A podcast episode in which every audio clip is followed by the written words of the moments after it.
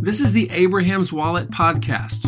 Abraham's Wallet spans the gap between the austerity of obedience to God and the prosperity rising from faithfulness. Run your home and your dough like a biblical boss.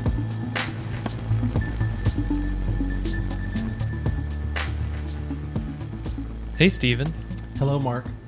So we've been together this week on summer vacation, just Yep. spending some time by the lake, Yep. and you brought your parents with you for the first half of this week. Well, they met us here, but that's true. They were here.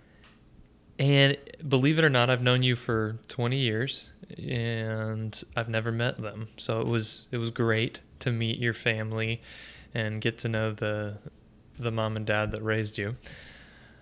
Yeah. One thing that stuck out to me when we were sitting around the dinner table together is that your dad is a man who tells stories. And he's got some stories to if tell. you let him, he'll tell a story. Yeah.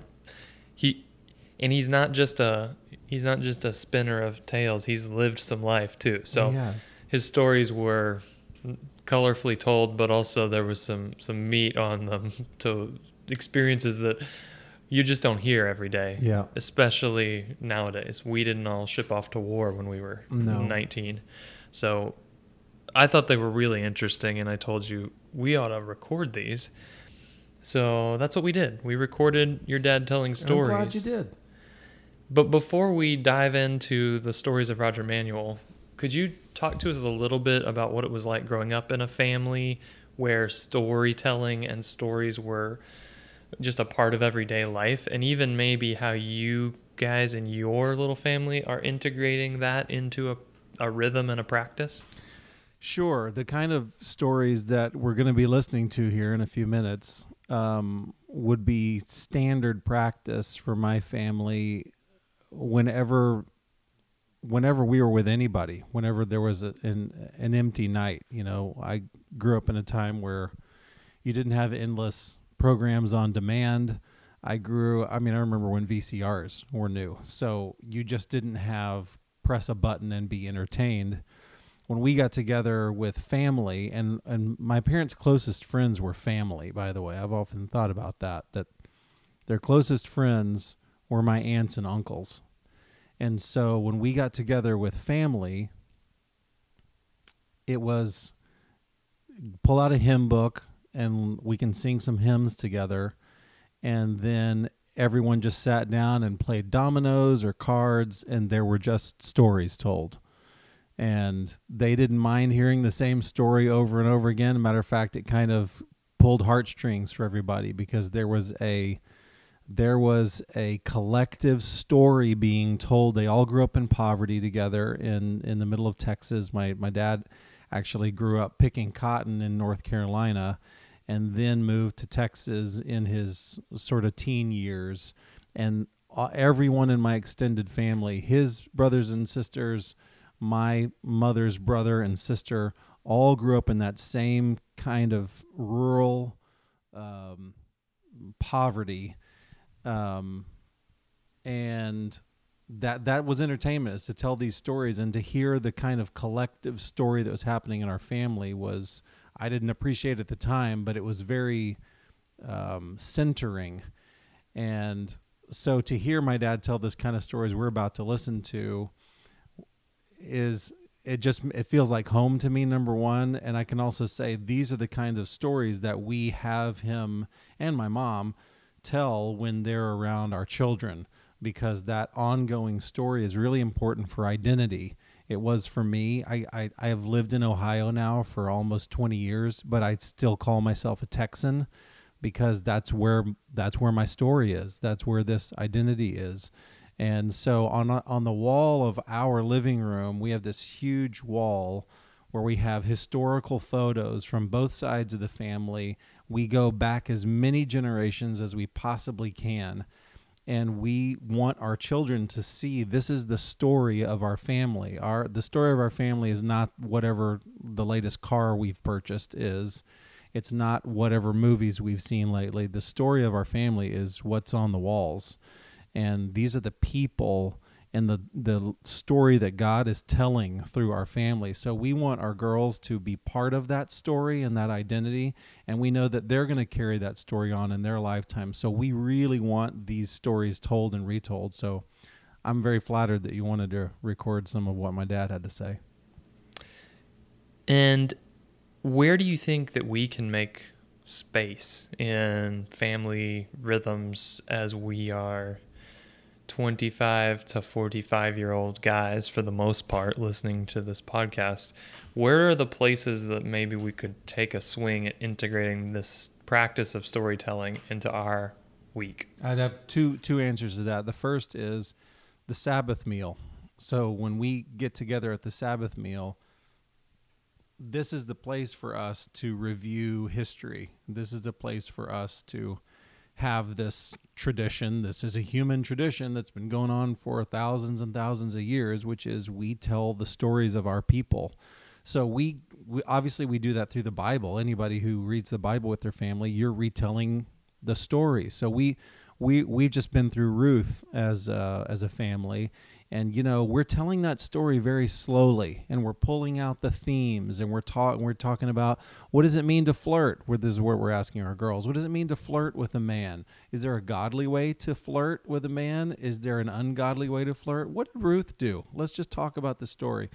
And you, and you pull out these themes and values etc so that's what the sabbath meal is for us is a place to review these family stories. So for instance a normal thing at a Sabbath meal would be to randomly pick one of the pictures off of our wall and talk about great aunt uh, Esmeralda and go, what was the story of Esmeralda? And do you know that she was an immigrant and that she was she was a seamstress? That's all she knew how to do. But because she was a seamstress and was good at it, she got a job in the USA. She was, you know, we just review all of these stories. So that's my first one. The second one is just it seems to me so untapped is when there are grandparents around, usually in the American model, the stars of the show when when the whole family's together is whoever's the youngest. The little kids are the star of the show and all the attention's on them. I think the I think the more noble and godly practice is when the whole family's together, the stars of the show are the oldest people.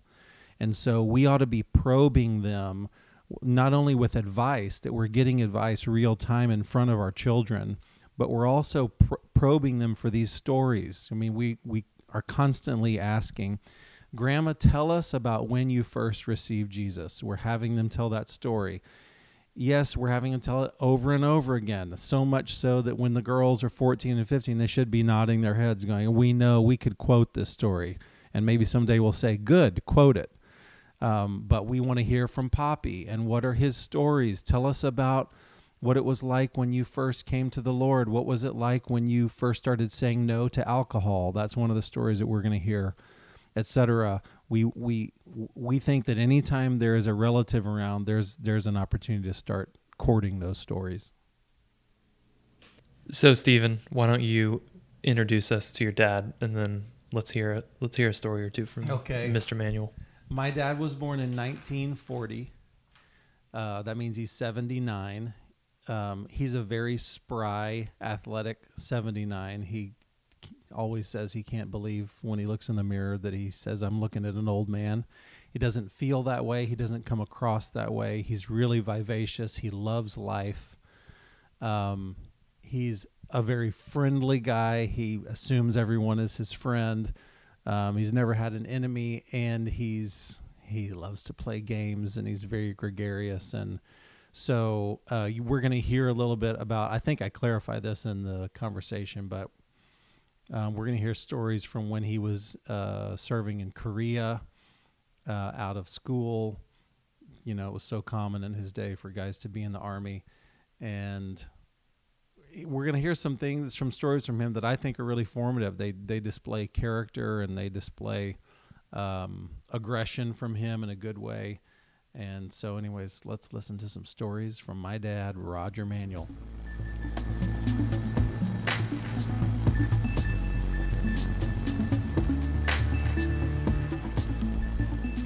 Now, mom, mom, weren't you telling us a story about when Dad had his bypass surgery. What what happened? there? Yes, Roger played tennis every single Sunday afternoon and then another night of the week on league.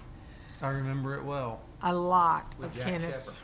And he uh, came home one, We would go to church on Sunday morning. We would go out to eat somewhere, usually Mexican, or when money was lean, we'd come home and Dad would make oyster stew and milk. mm-hmm, And then it was he's out the door to play he's tennis. out the door with this one same wonderful friend of his. And he came home from league tennis one weekday night and he said, I couldn't finish the set. Something's wrong. And he never said that. And so uh, he it happened a second time, I think. And then I said, Well, won't you go to the doctor? And he said, Yeah. So he went to the doctor, and the doctor said, Ah, it's nothing. And he came home and he said, The doctor said it was nothing. It's something. I know myself, and I know something's wrong. So he went to another doctor, and the doctor put him on the treadmill and said, We're going straight to the hospital and operating in the morning. You have a blockage. And they operated the next day. We called you. I think, I'm not sure where you were. I was then. in England. England. Oh, and um, they operated, and um, he was uh, out of work from September to December. Did you go back to work in December? I think. Yeah. So that was really a great. We're so grateful. God, He knew that something was wrong, and God was. God was taking care of him. So. And they zipped you open, Dad? Yeah, it was it was kind of funny because uh, whenever they took me off the treadmill, he uh, he said, uh, "Yeah, you got you got blockage very bad," and so he said uh, he said, you know, you you don't have to have any kind of operation, but you'll have to limit all, everything you do. And I said, that's not a that's not an option. What are my other options? He said, well, the other options is we could uh, we could just uh, do heart bypass surgery, and uh, you know, after a while, you'll be able to do everything you've ever done. And I said, well, that sounds pretty good to me. And uh, said, when when can you do that? And he said, well, I just had a cancellation, and said uh, we could do it in the morning. And I said, a cancellation? He said, yes, somebody waited too long. And I said, can you do it this afternoon? That's motivating. And and he said no, but we'll do it first thing in the morning. So I went, uh, you know, I went checked me in the hospital and got in there and everything. So l- later on, after we got in there about seven thirty or so, a nurse come in and said, "I'm going to give you a shot." And I said, "For what?" And she said, "Well, it'll help you sleep." I said, "I don't need any help." And she said, "Well, you know, people are worried about it. They, something might happen and everything." And I said, "Ma'am, I'm a Christian." And I said, if if I don't make it through the night, I'll go straight to heaven, and I'm not worried about that. And I said, but if if you if you are worried about me having a good night's sleep, I said, I go to bed right after the news. And I said, if you'll come in uh, after then, if I'm still awake, we'll talk about it. So, to make a long story short, after the news, I turned over and next thing I remember is in the morning they were waking me up to Pre-op. pre-op me, and when the when the lady came in before she went off, she said, "I came in to check on you, but said you were sound asleep as a baby." And I said, "Yes, ma'am. I went to bed, and I said my life was in my Savior's hands, and I wasn't worried about it." And what what they say when they cracked you open, and what they say about the blockage? the blockage was in the widowmaker, the left descending artery, and uh, they they did uh, took a, uh vein out of my chest and uh, did the inchworm around it, and that was in September of '95. Hmm. And I'm still alive and kicking. Play golf two or three times a week, tennis a couple of times, not as fast as I used to be, but don't bet against me. Dad, why don't you tell Mark the story about the time that you you got caught trying to go pheasant hunting in Korea? Oh, yeah. Well, I went over to Korea, and I uh, was in Sixth Missile Battalion, Eighth Artillery to begin with, which is the old lacrosse missile. But then we got transferred up to Camp St. Barbara, But which Just which was the second of Howard Battalion, 76th Artillery. Had our big, our own big compound, and uh, noticed, I mean, right away, every day that we were there in the evening, there'd be pheasants. But just for context, this wasn't the Korean War. This was after it was a police. It was, It was a police- supposedly a police action. Yeah, Did get shot at it though, but y'all were supposed to be uh, yeah, just maintaining the that's area. that's right. Just uh, d- the, we're here, so don't try anything foolish. Mhm. But anyway, uh, we had a uh, noticed all those pheasants flying around, and uh, had a warrant officer. I was a battalion ammunition officer. Had a warrant officer who worked for me, and then I worked for a grizzly old captain, and we had a uh, another first lieutenant that was from Texas, and he was a hunter too. So we all said, "Hey, you know, we need to start going pheasant hunting a little bit. We're going to be over here for 13 months." So. Uh, I had my brother to break down my old AJ Aubrey shotguns and mail it to me in pieces, and then I put it together. And other guys got shotguns, and before they got there, well, we'd check shotguns out of the maximum security area and use those. But anyway, uh, But You're an old country boy, and I'm an old country boy they from put you Iola, on any, Texas. any piece of land, and you're gonna find something to We're shoot gonna or find track something down. to do. Had you, especially- uh, did you have experience in Iola, Texas, uh, with pheasants? No, no, we didn't have pheasants. We had, you know, we had uh, bobwhite quail, and we didn't have turkey. Uh, we had a lot of doves, so yeah. So it was a curiosity for you at all, just to have these Well, I'd seen interesting pheasants. I'd seen beautiful pheasants, and these were Chinese ringnecks, so they were they're absolutely gorgeous birds. But anyway, the uh, the warrant officer had a had a bird dog, believe it or not. I, I don't remember where he got it from or anything, but it was trained very well. He called him Projo, and so uh, anyway, we started hunting around the camp there a little bit, and then after we killed so many pheasants, well, we had them we'd clean them and, and have them stored and all. And the idea was we were going to have a uh, an I Corps artillery officers pheasant dinner one night, and so we started, you know, hunting different places. So uh, we would go down into villages and everywhere and along uh, where where our sites were.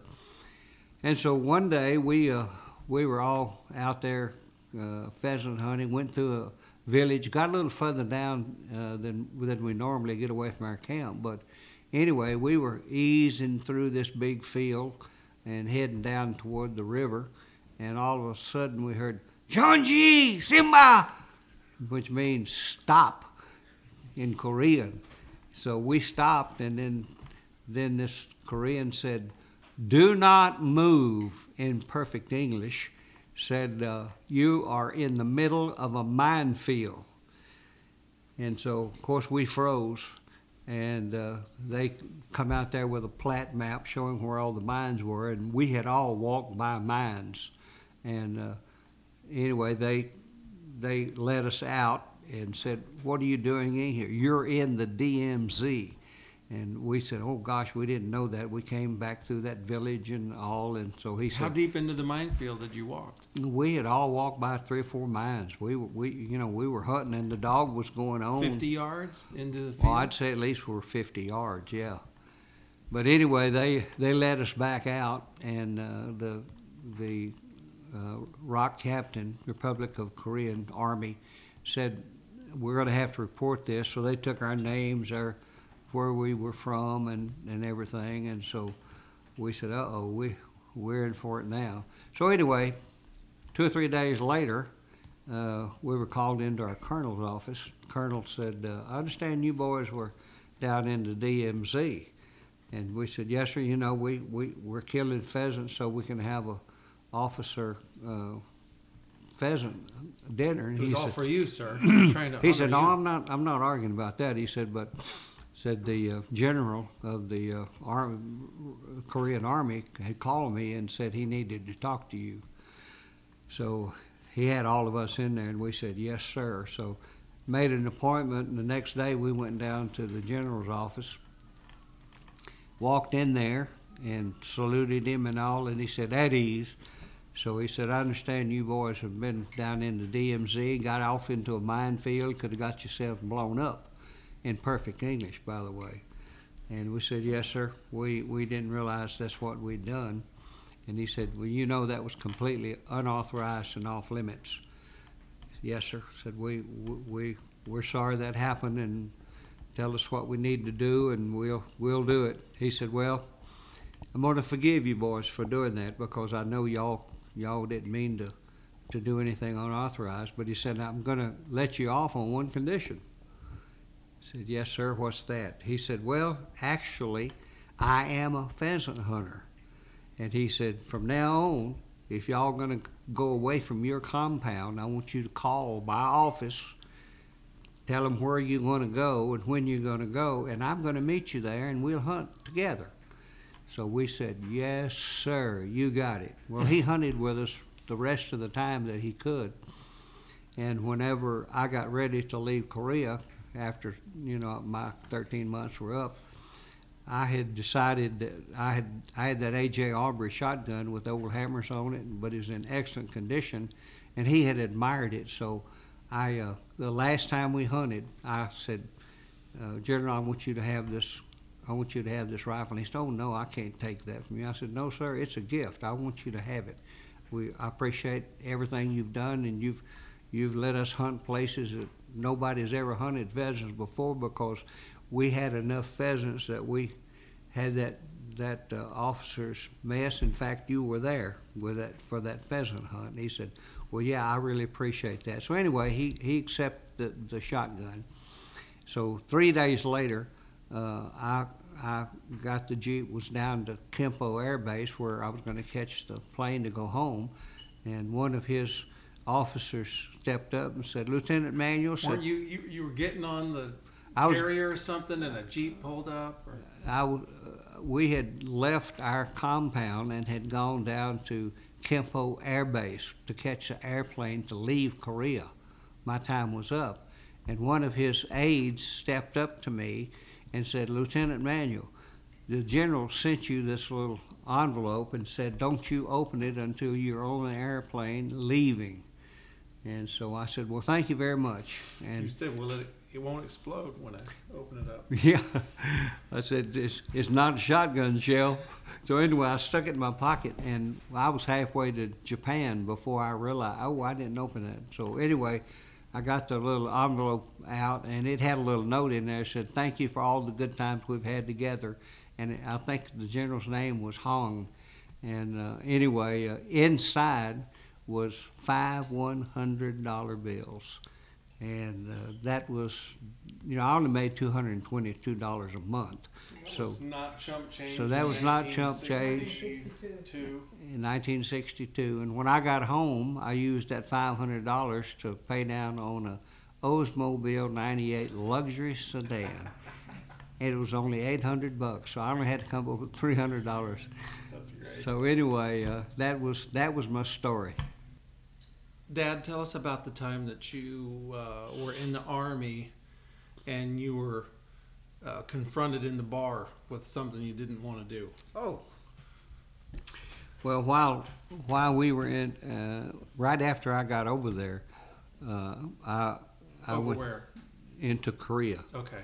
We were at the officers' club, and I worked for Captain Gehring, who, who had been passed over several times because he was a rough, tough type individual. I think he'd probably been up and down the officer ladder, but he was a captain, had been captain for years and years, and uh, we we had our own little compound, and uh, I think we probably had ten or twelve officers there. But we had some officers would come down from I Corps Artillery and and uh, pal around with us. Well, we had a we had a young major, uh, little short man, that uh, got promoted to major, and he came in and said, "Bartender, drinks for all the officers." Said, "I want every, everybody have then have their mixed drinks, beer, whatever they want."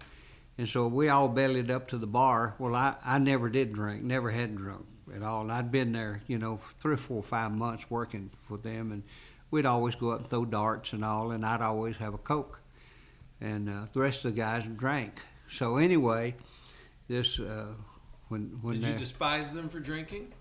no, no, Did you ever judge them for with their habits? uh, that's not me. No, no, That's one of our kind of family identities is that we no, alcohol's never been part of our story. no. And because, and and my because it was part of your family story. Yeah, yeah. Uh, drinking is what broke up our family and caused a divorce in the family. So I just, I determined that early on that I'd never drink, and uh, You when- you determined that as a kid.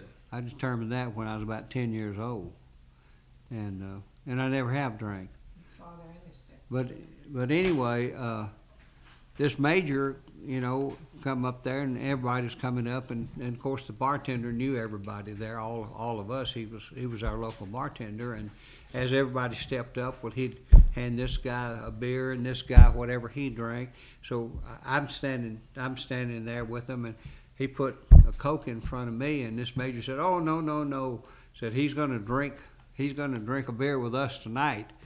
And and I said, no, sir, I, I don't I don't I don't want a beer and everything. But the coke's fine with me. He said, no, Lieutenant, you're going to drink a beer with us tonight. This was the major. About that time, this grizzly old captain, Captain Gary, stepped in between me and that major, and looked him in the eye and said, Major, the boy just told you he don't drink.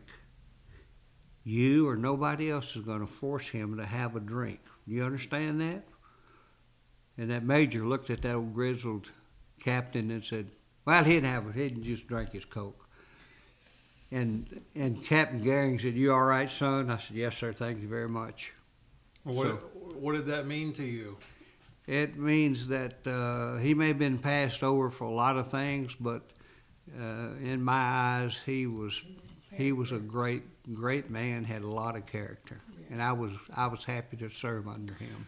Also, that you had you had earned the respect of your peers because you had made a you had made a personal stand for a while that consistently over time that wasn't about being haughty or anything. It was just It was it's just me. who you were. It's who I was. They knew that I was a Christian and and I didn't drink.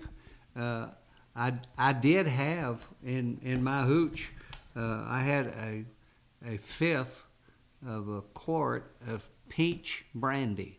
When I got there, there was the officer that was leaving said, Lieutenant, I've got I had a little peach brandy here and said I don't drink but said that thing is really good if you get a bad cold or cough or something. He said take a teaspoonful of that and put a little sugar in it. I said that's what we used to do with turpentine, believe it or not. And so anyway, he left me that that little half pint or whatever it was, and I said and. Uh, you know, when I left, I, I passed it on to the next guy that was coming in from me, and I said, "I'll bet you there wasn't two or three ounces of it gone," and I was there 13 months. so, but anyway, that's uh, that's it. That's.